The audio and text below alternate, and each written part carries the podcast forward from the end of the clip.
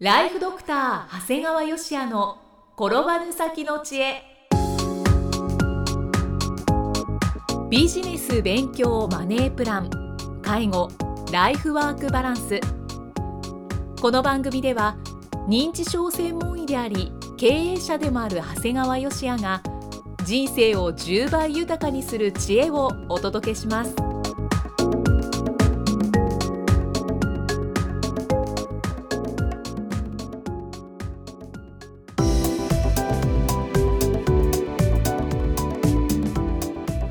にちは、生きみえです。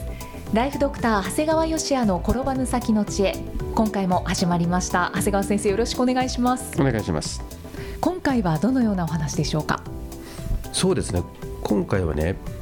自宅で最後を迎えるには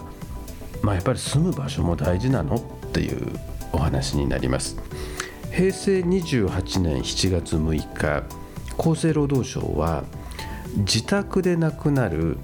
在宅死について市町村別の全国集計結果を初めて公表しました。ゆきさんちょっと読んでいただいてよろしいですか？はい読ませていただきます。2014年に在宅死した人の割合は全国平均で12.8%人口20万人以上の都市では神奈川県横須賀市が22.9%で最も高く東京都葛飾区の21.7%が続いた。最も低かったのは鹿児島市の8%だった。厚労省によると24時間対応で往診している在宅療養支援診療所がない自治体が28%ありこうした在宅医療の体制が手薄な自治体で在宅死の割合が低くなる傾向がある。一方病院診療所で亡くなる人の割合は1951年の11.6%から2014年に77.3%に上昇した。自宅で最後を迎えることを望む患者がいる反面家族が自宅で見とれないとして入院の継続を希望するケースがある。入院の長期化は医療費の増加につながる。皆さんねまあ最後は自分の家で亡くなりたいってすごく思われがちなんだけども、はい、そのために何が必要かって言った時にまあね看護婦さんだとかヘルパーさんだとかいろいろあるんだけど実は結構皆さん忘れがちなのがお医者さんなんだよね。で実は現実にはそれほどその在宅で見る場合に医者の立場っていうのは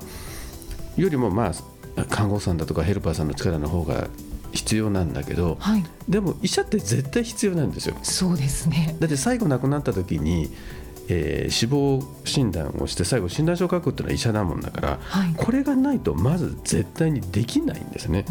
だから日々は変な話もう週に1回訪問するだとか程度であってもとにかく絶対大事なんですね、はい、だから在宅で亡くなるためにはあのいわゆる地域で積極的に在宅医療に取り組む診療所の存在って絶対不可避なんですね。でその指標といえるのが先ほど、イキさん読んでいただいた在宅療養支援診療所なんです。はい、でこれがない自治体が28%もあるってことは僕は実は知らなかった。でもまあ初めて公表、ね、そうなんですねだからないってことはその28%って正直もう家で見なくなるのはまず無理じゃないかっていうところなんだよね。はい、でうちもちろん医療法人ブレイングループは在宅療養支援診療所として、まあ、年間60から70例の看取りをさせていただいてるんですね。はい、でちなみにこの私のやってる岐阜県土岐市っていうのは人口6万人の小さな都市なんですが、はい、だいたい年間700名前後の方がお亡くなりになってますから実は10%はうちが見とってるんだなってことがね 高い割合です、ね、いや本当たかだかあの2人の医者がやっててこれ全体の10%見とってるんだってこれ当然病院もある中でですからね。はい、はいだからまあ常に思ってるのはこう日本全体を僕らが変えることはできないけども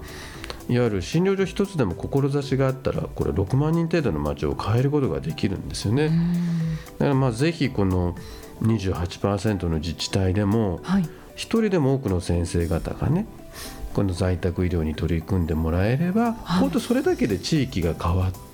まあ、これ結果として、まあ、この国が変わるんだよっていうことなんですよね。そうですよねあと先ほど読ませていただいて思ったんですけどやっぱり患者さんが望む最後が迎えられて、うん、あとは医療費もきっとかなり変わっていきそうですよね。えっとね実は在宅病院で亡くなるのに比べると家で亡くなるのはすごく医療費が安くなります。だからそういった面でもね、まあ、多くの方が取り組んでくれるといいなと思うんだけども、はい、この一人でも多くのお医者さんに取り組んでもらい在宅医療をあの阻むものがあるんですよね。阻むもの、うん、はい。これどんなことやろうとみんな思うかもしれんけど。なんでしょう？まあ実にレベルの低い話だけど、庶民のささやかな楽しみである晩酌ですね。あ はいはい。以前ね新規に開業した同級生に在宅医療のアドバイスをして、はい、で実際その彼が在宅頼まれてやったらしいの。でその感想どうだったって聞いたらさ在宅医療に取り組むと何？夜お酒って飲めないの？って質問逆に返された 僕自分自身がお酒弱いから晩酌の習慣がないんだよねじゃあ先生は心配ないですね。僕全然気にもしたことがなかったね。その晩酌と在宅医療が関係するなんて思ったこともなかったわけね。あじゃあすごい角度から質問されたんですね。そうそうびっくりしてえ何言ってみるなあなたはと思ったんだけど。でもね確かにドクターってさ昼間すごい忙しいから、はい、もう夜の晩酌もビール一杯を楽しみにしてるとかいう先生って結構いるんだよね。でその僕があの初めて取り組んだ同級生はいわゆる在宅の看取りを経験した時にやっぱり状態が悪くなった数日っていうのは晩酌を控えたんだよね。あ数日間は、うん、それだっていつ夜呼ばれるか分かんないわけだから。でそうするとなんだ在宅医療すると晩酌できないんだといった同級生は、はい、結局今在宅医療には取り組んでいない。なんか複雑ですね。そりゃさそれをもう奪うかというとこだよね。彼なんて本当真面目なやつでね、はい、そんななんか飲みに行って遊びに行くとかそんなことするやつじゃないんだけど、それが晩酌ぐらいはっていうそれを犠牲にするのが在宅医療なんだよね。でも先生はそこは全く全然気にもなかったんだけどね。そのさらにまあ今から在宅医療に取り組もうとしてる先生方にはあまり言えないんだけど、はい、在宅さん患者さんがいるってことは晩酌だけでなくね家族旅行も行けません。そうかじゃあ在宅医療している町からはちょっと離れづらいっていうことですね。そうですね。だっていつ呼ばれるかわからないんだもん。だから僕も開業後10年間はもう海外旅行はもちろん国内の泊まりがけも不可能だったんだよね。まあ変な話こうやって今東京に来て収録してるんだけどこれだって無理だったんだよね。だから家族旅行は自宅から30分程度離れた名古屋駅のホテルだった。あ家族旅行なのに、うん、まあ、ただ交通費がいらない分ちょっとした贅沢ができてそれなりに楽しんでるから うちの子たちは今でも行けるようになってからもあれでもいいよっていうぐらいですから。あそうなんですね、うん、僕の、ね、後輩で在宅医療を行ってる先生にはもう中にはもう日程をやりくりしてようやくディズニーランドに着いて家族と、はい、その途端電話が鳴って患者さんが亡くなり、はい、家族だけ置いて自分戻って看取りをしてまた戻ったってやつがディズニーランドにまた戻って、はい、うわでもこれ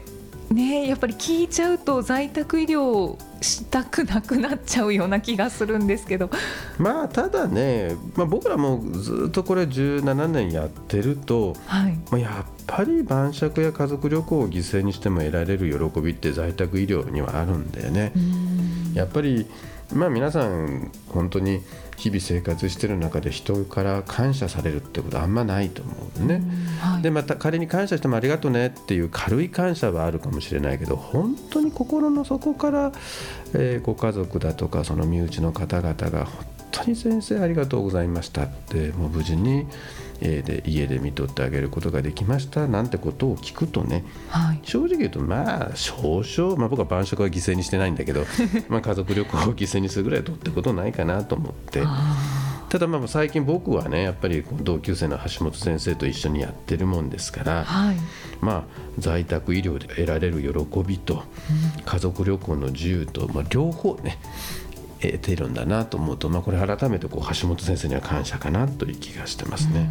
先生これは橋本先生と在宅医療は、まあ、いいわゆる交代で交代でやってる、ね、だから例えば曜日とか土日によってもこの土日は僕ねとか、うん、えー、じゃあ明日この次はっていうふうにももうローテーションしてますので、うん、だからもういいとこ取りだね、うん、だからまあ家族旅行行くって言ってもあのじゃあ1週間休んでみたいな感じができますね。ただあんまりお互い長く休み取らないもんだからよく働いてます、ね、さすがです、でちなみにこう在宅って皆さんね自宅だけだと勘違いされてるんだけどあそうではないんですね、はい、介護保険の定義ではいわゆる在宅に対する施設っていうのは特別養護老人ホームと老人保健施設と療養型病床群の3つだけなんです。だからそれに含まれない他の施設、はい、例えばよく最近聞く有料老人ホームだとか、グループホームっていうのはこれ実は皆さんが見たら施設だろうと思うかもしれないんだけど介護保険法上はこれ実は在宅扱いになるんですね。ああそうなんですね。だからなかなかこの辺はあの入居者のご家族だけじゃなく働いてる人たちも自分たちがいわゆる介護保険所の在宅で働いてるのか施設で働いてるのかとよくご存じない方もいるんですよね。で実は世の中に特別障害者手当という制度があるんですね。はいでこれ実は訪問診療をしていて最も支給漏れが多い公的制度なんですね。でまあ自分がケアマネージャーさんなんかに講演をすることがあるんですが、はい、まあ、その講演を聞いたケアマネージャーさんたちが講演が終わり次第市役所に、えー、駆け出したい気分ですっておっしゃるほど支給漏れが多いんですね。これちょっと特別障害者手当を読んでいただいていいですかね。はい。どんな制度なのかですね、うん、えー、特別障害者手当は国の制度で精神または身体に著しい重度の障害があるために日常生活において常時特別の介護が必要な20歳以上の在宅障害者に支給される手当です。区市町村が申請窓口になっています。受給資格が認定されると手当月額が2万6000円程度支給されます。だからこれが皆さん家っていうふうにねどうしても勘違い。だからまあ在宅で寝たきりになっているような方はこの支給になることが多いんですね、うん、でまあ我々現場でやってるとこうこの公的年金制度に加入してない方もやっぱ昔の人って結構いて、はい、これ年金と全然関係ないから無年金の方でももらえるんですね。でその上ねこの在宅障害者の在宅っていうのがすごいポイントになって、はい、今申し上げたように家での寝たきりになってる人はかなり支給対象になる可能性があるんだけどじゃあ介護保険所の施設でなければ自宅以外でも在宅サービスに区分されるグループホームや有料老人ホームに入居している方も適用となるんですね。これ実は僕はこう市町村だけじゃなくて県にまで確認をしたから正しい情報なんですね。だから家族にしてみればこれ在宅だからと思って全然自分たちと関係ないと思っていても自分のおじいちゃんやおばあちゃんがもしかしたらグループホームや有料老人ホームに入所してたらこれ支給されることができるんだよね。あそうですねであの患者さんによっては施設の負担金がね年金額より23万不足して結果まあ貯金を取り崩した上そこをついて対処されるって方結構多いんだよね。だから例えば10万円月に足りなくてっていう方はもっとそもそも入賞できないからあれなんだけど結構皆さん無理をして23万ぐらいならなんとかなると思って入ったはいいけど長生きをしてその分自己負担をしていかないといけなくなってもう対処しないといけないという方結構見えるんですね、はい、だからそんな方々にはまあぜひ検討してもらいたい制度なんですね。そうですね。ちょうど23万円保証してくれる手当ですもんねまあですから知ってる人が得をするというちょっとお得な情報を、えー、お知らせさせていただきました。ありがとうございます。であのケアマネージャーさんがこう支給漏れで、うんもう今すぐにでも役所に駆け出したいというぐらいなので特別障害者手当、えー、聞かれているケアマネージャーさんチェックしてみてください。そうですね。きっといや私そんな人誰もいないっていう人は大抵ないと思ってますね、うん、普通にケアマネやってたらあ私のがの人っていう人が結構いると思ってくださいじゃあ本当に漏れやすい手当なんですね。そうですね、うん。えー、今回は在宅医療についてお話しいただきました。ありがとうございます。ありがとうございました、えー、では最後に長谷川先生のもう一つの番組をご紹介いたしますタイトルは診療より簡単。ドクターによるドクターのための正しい医療経営の勧めで医療法人ブレイングループが実践し構築した医療経営の方法を余すことなくお伝えしています。えー、こちらはあの2ヶ月間無料なんですがその後解約というのがほとんどないんですよね、まあ、あんまりねそういうこと言うとプレッシャーになってしまうからいけないんですが、うん、あのまあ、正直もう皆さん2ヶ月最初に登録してどんどんどんどんみんな、ね、変わっていっちゃうのかなというのは正直思ってたんですし、まあ、逆に簡単にあの解約ができるっていうのがあるんですけどただ不思議と皆さんずっと続けていただいてるもんですから、はい。まあ、それちょっとありがたいかなと思っています。そうですねいやでもそれほどあの魅力的な番組に、まあ、仕上がっているかと手前味噌なんですが。そうですね。決してあの無料登録したらもう二度と解約ができないような仕組みになっているというわけじゃないですので あのぜひだから解約しちゃいかんよという意味じゃないですので、まあ、気楽に登録してここまでかなと思ったらやめていただければいいと思います。はい。まずは試してみてください、えー、ご入会された方に毎月20日にダウンロード形式の音声ファイルと配信内容をまとめたテキストをお届けそして CD と冊子にして郵送でもお届けします。今なら最初の2ヶ月間は無料でご利用いただけます。無料お試し版の音声ファイルテキストもございますのでぜひご利用ください。詳しくは医師・歯科医師向け経営プロデュースのホームページまたは iTunes ストアでも PDF で番組内容をご紹介していますのでご確認ください。長谷川先生今回もありがとうございました。ありがとうございました。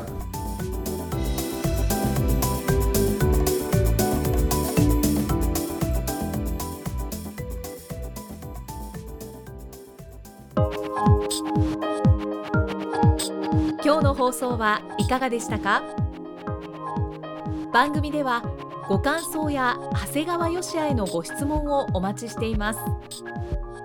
番組と連動したウェブサイトにあるホームからお申し込みください。URL は http コロンスラッシュスラッシュ brain-gr.com スラッシュ podcast スラッシュ http コロンスラッシュスラッシュブレイン -gr.com スラッシュポッドキャストスラッシュです。それではまたお耳にかかりましょう。この番組は提供ライフドクター長谷川芳也プロデュースキクタス。ナレーションは